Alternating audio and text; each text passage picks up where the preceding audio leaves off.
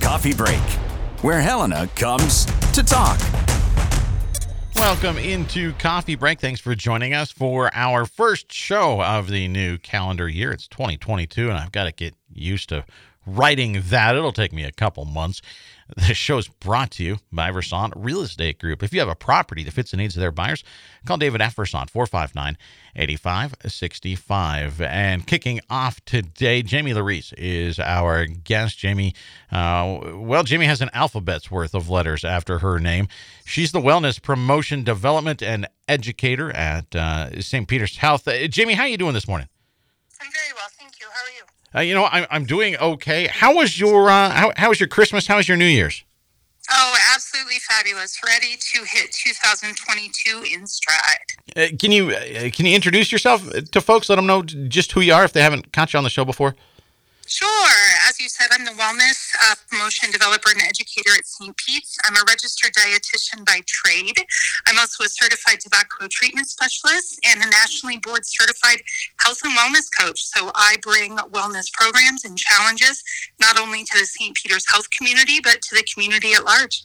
Yeah, I was looking at the qualifications, the letters after your name, Jaime. I mean, it's an alphabet. You got MS, RDN, CTTC, NB, and HWC. That's a long. I mean, do you put that all on your business card? I do, and then I try to explain it. So. Yeah. Well, it's a good starter question for a conversation. I mean, you have it just built right in. You've been at St. Pete's for how long now? Gosh, I've been at St. Pete's, I believe, since 2016. Okay, and as part of wellness, I suppose. I mean, the thing we wanted to talk about this morning, keeping an eye on our sugar intake, and I mean, during the holiday season, even now, we're grazing on the leftovers. This can be a little tough at times. So you've got something that has just started this weekend, targeting sugar. What's happening here?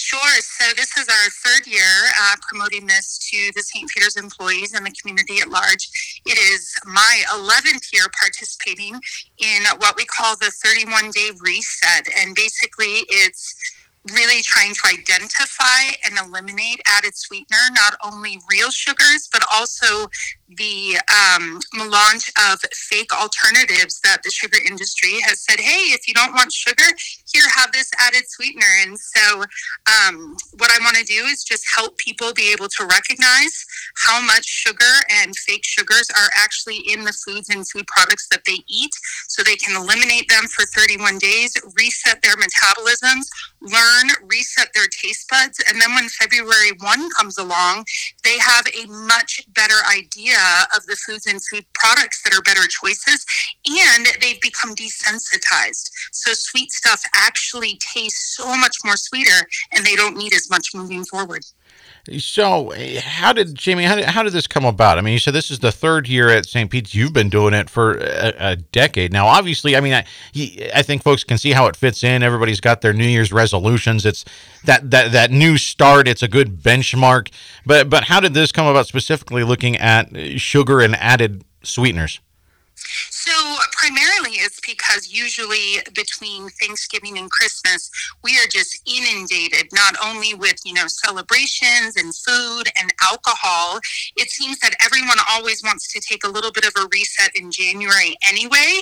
We tend to not go to as many parties. We're sort of hunkering down. We're focusing on our New Year's resolutions. And so it just made a lot of sense to make January the detox, because people can spend their entire holiday season, not really thinking about it, and then prepping. Once Christmas is over, spending the week with the information that we give to folks in the challenge and really prepping themselves so that when January 1 comes along, they're ready for a new year and they're ready to reset themselves.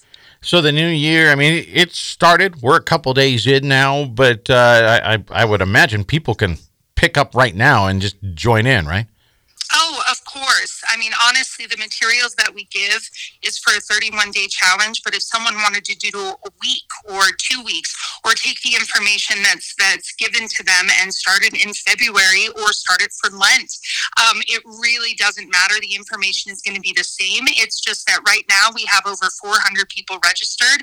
We have a private Facebook group. We have emails that are coming from me. We have recipes. We have motivations. We have educational videos. So if people were to sign up today or at any time before January 31, they could most certainly receive benefit. It's just right now we have over 400 people doing it together, and it's that group effort that can really help that motivation. So if anyone wants to sign up, today's the day, but it doesn't have to be today. We just hope it will be.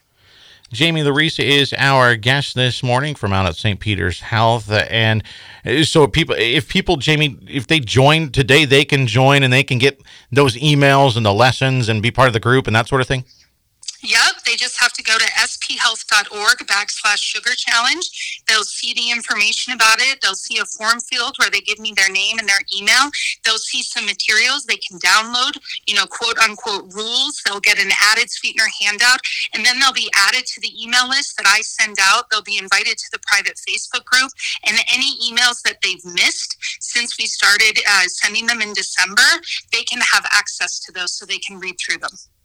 And so when we talk about added sweetener, I mean, what is that? And how do we know, I guess, how much is too much? Because there's sweetener in pretty much everything. Yeah, it's actually pretty crazy. And the sugar industry is just as big as the tobacco industry and the pharmaceutical industry. So it really is up to us consumers to educate ourselves. And there's really two camps of added sweetener. There's sugars, which come from natural sources, and there's 56 different varieties of sugars that are in foods. And this includes things like honey and molasses, but also 56 other types of natural sugars. And those are identified actually on the food label under the added sugars. But then you also have 17 FDA approved sugar alternatives. These are not real sugars, even though some of them might be derivative of some natural sources like sativa or stevia or monk fruit sweetener, but they're still added sweeteners. The issue is that they are not included in that added sugar row. So people have to look at the ingredient list to be able to identify them, which is part of the education that we give. But take all that away, there's so much food that we're eating prepared outside of the home, whether it be in cafeterias or fast food or even your favorite restaurant. And those, you don't have an ingredient list. And you can be sure that unless that food is being made fresh or farm to table, they have to add sugar in it, not only to make it palatable by the time it reaches your plate, but also to keep you addicted. So I guess, Jaime, why is it important to cut down on that? I mean, I think we can see sort of the obvious of, added sugar is added calories, and that's potentially added weight and that sort of thing. But certainly it must go deeper than that. Oh, of course. And my intent is really that chronic inflammation is the root of all disease. So basically, if we think of our bodies like engines, what we're doing is gas is food, but we're adding so much more into our gas tank that is unnecessary. So there is a natural threshold for sugar. About 6 to 10 teaspoons per day, our body can do fine. But the average American is consuming almost 3 times that, and now consuming so many more of these alternative sweeteners that the body doesn't recognize, thus creating that inflammation. And when we're always in a constant state of inflammation, our metabolisms, basically our engines, can't really function right. And so then we see these host of issues that keep coming along, including things like weight gain, but also chronic disease. So by reducing the amount of added sweetener for a month, cleaning out the engine, being able to focus on just the real stuff and in moderation, what we can do is we can clean out our engines, give it an oil change, and make sure that our engine is running smooth. So when you talk about the fake sugar, that's going to help us in terms of calories, but in terms of all the other health stuff, it really not. Maybe just as bad as sugar. Exactly. And when we think about a calorie, we have to remember that a calorie is a unit of energy. So a calorie is just like gas for your car. There's nothing wrong with calories. And what we've done in our modern industry is we've said, oh, sugar has too many calories. Let me go for the alternative stuff. But that's like putting diesel in your unleaded. It's not meant to go there. And so we have this entire new industry that's giving us a lot of fake sugars, but it's causing its own host of issues. They're non-digestible. And so many people who eat a lot of the fake sugars, they end up having a lot of digestive problems. And then they don't know where it comes from. But we're so inundated in our grocery stores with not only added sugars, but fake sugars that we need to stop, take a break, identify them, reduce them, see how we feel, and then add back in the normal stuff that has calories, like sugar, honey, molasses, maple syrup, and do it in moderation because we've allowed our taste buds to get back to normal. Jaime Larese is our guest this morning. She is a wellness promotion developer and educator out at St. Peter's Health. And Jaime, that is certainly something that it would be tough for most of us probably to just do a cold turkey, no more sugar kind of thing, I would imagine. But are there some tips? Are there some tricks that can help us out here? There are. You know, this challenge is not black or white. If people can go the whole 31 days and they do everything perfect by downloading the rules, awesome. But this challenge is really just about educating ourselves. The one thing I would say is the most important is being able to identify it. Once you can identify the added sugars and the fake sugars, you can spend some time and be able to look at different foods or food products that may not have as much. People don't realize that one type of cracker versus the cracker right next to it at the grocery store could be completely different in terms of added sugar. So in my honest opinion, I would say just being able to identify would be the number one thing. So make this challenge what you want of it, but what we want to do is be in control and at least know how much we're consuming. So it sounds like important is like baby steps. It goes back to what about Bob, right? Baby steps to the elevator. Yeah, and everyone's going to be on a different level. You know, someone who drinks a lot of soda may not be able to quit their 6 sodas per day, but maybe they can take it down to 1 or find an alternative. So what we want to do is just make sure that, hey, whatever this challenge is going to bring to you at the end of 31 days, you've learned something. Is there somewhere, Jaime, before we let you go, that people can learn more about added sugars in our diet? Specifically, I guess the challenge, where should they go to maybe even just sign up? Number one, go to St. Peter's website at sphealth.org/Sugar Challenge. Once you don't even have to register if you don't want. You can just download the educational stuff, look at the videos. But if you want to register and receive more information and get an invite to a private Facebook group, we'd love to have you. Jaime Larese from St. Peter's Health. Jaime, thanks so much. I appreciate it. Stick around. We've got more Coffee Break coming up. I just wanted to step away from the show for a few seconds to tell you that if you miss an episode, you can always catch up. We're on iTunes, so find our show there or swing by coffeebreak959.podbean.com. Local and area events, city, state, and national officials, your neighbors doing incredible things. We talk to them all on Coffee Break, where Helena comes to talk. In today's always-on world, your business demands a simpler approach to network security. At Blackfoot Communications, we deliver state-of-the-art security solutions, from the perimeter to endpoint devices and remote data backup. For businesses across Montana, ensure your company's network is online all the time. For more information, visit goblackfoot.com/security. Welcome back to Coffee Break. Thanks for hanging out with us this morning. The show's brought to you by Versant Real Estate Group. Finding the perfect buyer for your home doesn't have to be daunting. Call David at Versant, 459-8565. Thanks again to Jaime Larese for kicking things off for us this morning. And now maybe my favorite job title that we've ever had on the show, Sevda Raghib. Is that right? I nailed it. She is St. Peter's Senior Director of People Development. Hey, how are you? I'm doing great. Thanks for coming in, and I love your title, and we're going to get to just what that means, but can you introduce yourself to the folks? I don't know who you are. Sure. Sevda Raghib, Senior Director of People Development at St. Peter's Health. I've been with the organization about 6 years, and I love to help people reach their highest potential within the organization. So, Senior Director, you're not even just a director. You're the Senior Director of People Development. So there's other people developers underneath you. That's correct. What does this mean? How do you develop people? So we start from the recruiting and onboarding process, bringing people into the organization, trying to explore their career aspirations with them and help them get connected to the right pathway within healthcare. That could be starting at an entry-level position like patient registration or a certified nursing assistant or developing into a nursing role.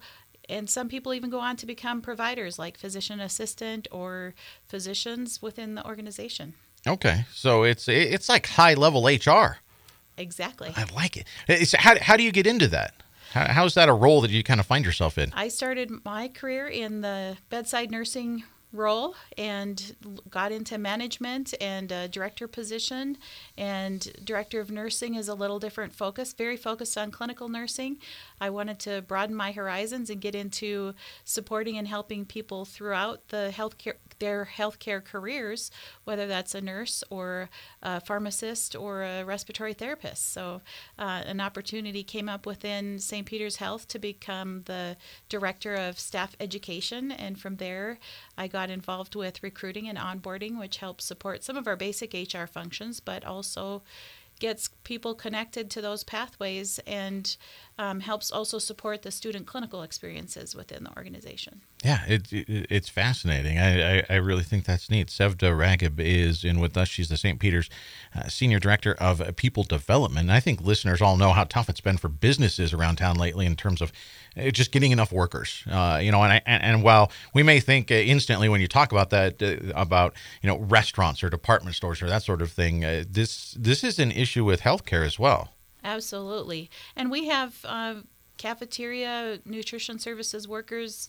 We have environmental services folks who help clean our facilities, do the laundry, help keep our care areas clean and safe. And so we also have some of the similar challenges as the community has with supporting those roles and getting people into those positions. Yeah, and those obviously vitally important, probably stuff that we don't think of. We think hospital, we think doctors, nurses, right? Like that's just where our brain goes. But there's so many other people that make this work, and it doesn't work without them.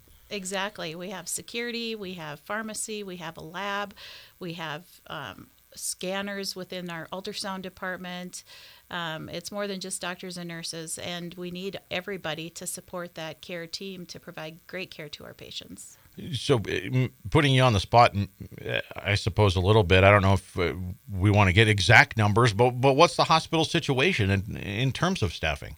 So we do have vacancies in our positions. We always have some turnover. That's normal, but our vacancy rates have increased, partly because we're growing some of our service lines, but also we're facing the same kinds of labor shortages as other parts of the country are. Our healthcare workers have been leaning into their roles as others were asked to step back from their roles with the COVID pandemic, and has led to increased numbers of people feeling burned out or just exhausted in providing that care to patients, and working sometimes in a short staff situation, but still wanting to provide the best possible care. Yeah, so this is a nationwide thing. It's not, we're not a weird blip on the radar. This is happening everywhere. Absolutely. Yeah. How do we compare nationwide? I mean, are we a little better off? Are we a little worse? Is it the same? We're about the same. We're holding our own. We still need to focus on bringing new talent into the professions and supporting people getting into training programs and nursing programs around the community, and we are very fortunate in Helena to have two schools who help provide talent to us. Yeah, Sevda Raghib is our guest, and we're talking people development at St. Peter's Health, and the shortage, you touched on it there. I suppose a lot of it comes from just the pandemic. Where were we 2-3 years ago? I mean, how do our numbers compare to where we were sitting before the world kind of turned upside down? Sure. We were seeing a little bit of an increase in vacancies already prior to the pandemic, and some of that's related to the baby boomers and that generational change in people in the workforce. We anticipated some challenges with our nursing staff in particular because we recognized that there was already a nursing shortage prior to the pandemic. This has exacerbated that a little bit. We do see more people entering medical schools and nursing schools recently. There are a number of people that want to get into those professions and help and make a difference, but it's going to take time to get those people through their programs.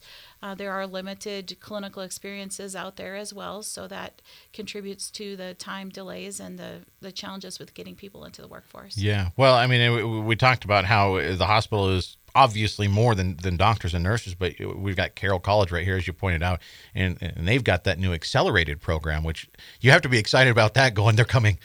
It's almost here. Yes, very excited about the Carroll College Accelerated Nursing Program. That's bringing more people more quickly into the workforce, and they are doing a lot of things with us to help support where those clinical areas of need are. So we're doing a lot of exploring with Carroll College to see where we can work together and partner on those opportunities. Yeah, so there are job opportunities available at St. Peter's Health. I mean, what kind of roles, what kind of people are you looking for right now at St. Pete's?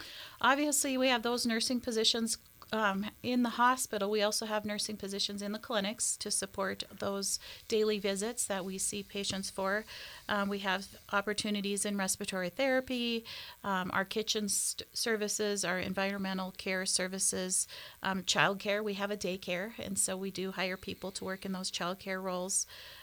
We also have a finance department where we do billing and coding and all aspects of the revenue cycle, so community members who have that finance background also have opportunities within the organization. So it's more than people just with that medical expertise. You can still work in that setting in other fields. Absolutely. Yeah. Well, and I think a lot of people that might be interested go, oh, yeah, that'd be a neat place to work. And then there's that pause of, well, I don't have that specific training. I don't. Do you have sort of on-the-job training available for different things? We do. We've created some training programs for certified nursing assistants and certified medical assistants to bring folks to that level of care needed to support either the physicians in the clinic or the nursing staff in the hospital.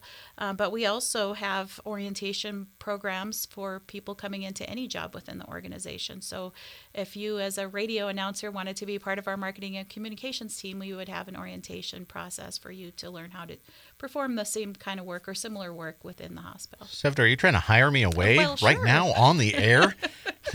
Hopefully Kevin's not listening right now. If people want to get their foot in the door, in terms of maybe just whatever the job, if it's in a related field, but maybe if it's a medical field, this would be an opportunity for them to get their foot in the door. And like you started in one role and kept working your way up. Sure. We have some great recruiters within the organizations and a recruiting liaison who can help get people steered in the right direction, look at those opportunities, explore what might be related to some of their background or what their interests areas might be to help them get connected to positions that would be a good fit. Okay. And it's important, again, that we make sure that the hospital is staffed up. I mean, what implications are we looking at for the community if numbers get too low? Well, it does impact our ability to provide the same kind of care that we've been used to being able to provide, and that may mean there are slower response times or delays in providing care. But what we're really exploring are different ways to modify the way we deliver service. Maybe we are partnering more with our pharmacists to see where they can take over some of the tasks that traditionally nurses performed, or we might be looking at new processes or changes within the organization to streamline or create efficiencies within that delivery of care so that we can make that patient care aspect work with the bedside staff, but rely more heavily upon those support services to help us deliver that care in an efficient manner. Yeah. Sevda Raghib is our guest this morning on Coffee Break. We've got about 3 minutes left. And when you're trying to bring in people from outside the area, I suppose, then you're running into those problems of, but they have to find housing. So that I'm sure that becomes an issue for you. It definitely does. It impacts everybody. We are staying very connected to some of our realtors in the community to help provide up-to-date information. We do also have a listing of area community members who've offered up rental opportunities for staff or new hires to be able to find a place quickly and easily. So that has been very beneficial. We're also looking at ways that we can, work with our new Montana grants to support some of those opportunities to bring people in as well. Yeah, and so as we run out of time here, last couple minutes, I know you're working to overcome some of those issues. You're bringing in specialists. You're also, working on hiring people locally. What are you doing? What are some of the focuses of, added benefits of working at the hospital? Well, we're definitely expanding our wellness and mental health support for team members who may be experiencing challenges. But, we're also asking folks in the community just, treat those healthcare workers that we do have with dignity and respect. Say thank you when you can. I know sometimes there are frustrations, but it does help to provide that culture of respect and support the wellness and mental health of the folks that we do have working within the organization, and acknowledge all of the hard work that they've put in already. We're also doing a deep dive into our benefits and compensation packages, and we recently increased our minimum wage, starting wage to $15 an hour. We still offer our free health club membership for employees, and there are many other opportunities to partake of a pretty robust benefits package as an employee of St. Peter's. So, Sevda, how can people find out more? If they're listening, they're going, I need a job, and that sounds like a great place to work. What should they do? They can go to the St. Peter's Health website. We have a link to careers at sphealth.org where they can submit their email questions and get a response on those questions, or get connected to those opportunities with one of our recruiters. Okay. And just tell them Sevda sent me. Absolutely. Yeah. Thanks so much for joining us this morning. I know it's not an easy time for those like you that are trying to hire folks and get folks into various fields. It's a tough time, but this is an important thing that you're doing, obviously a hugely important part of our community. So the work you're doing there is, it's vital to Helena. So thank you for that. Thank you for having me on the show. Yeah. And see, it wasn't that tough, right? It wasn't. Yeah. And so maybe Sevda will actually come back and chat with us again. Sevda Raghib is St. Peter's Senior Director of People Development, and she finished out the show with us today. Again, Jaime Larese kicking things off with the Sugar Challenge. You can check online on the St. Peter's website to find more about either of those two ventures. I'm Troy Shockley, and that's it for Coffee Break today. Be sure to check us out on iTunes. Head on over, give us a review there. That's always much appreciated. Or swing by coffeebreak959.podbean.com. Thanks for tuning in. We'll see you back here tomorrow.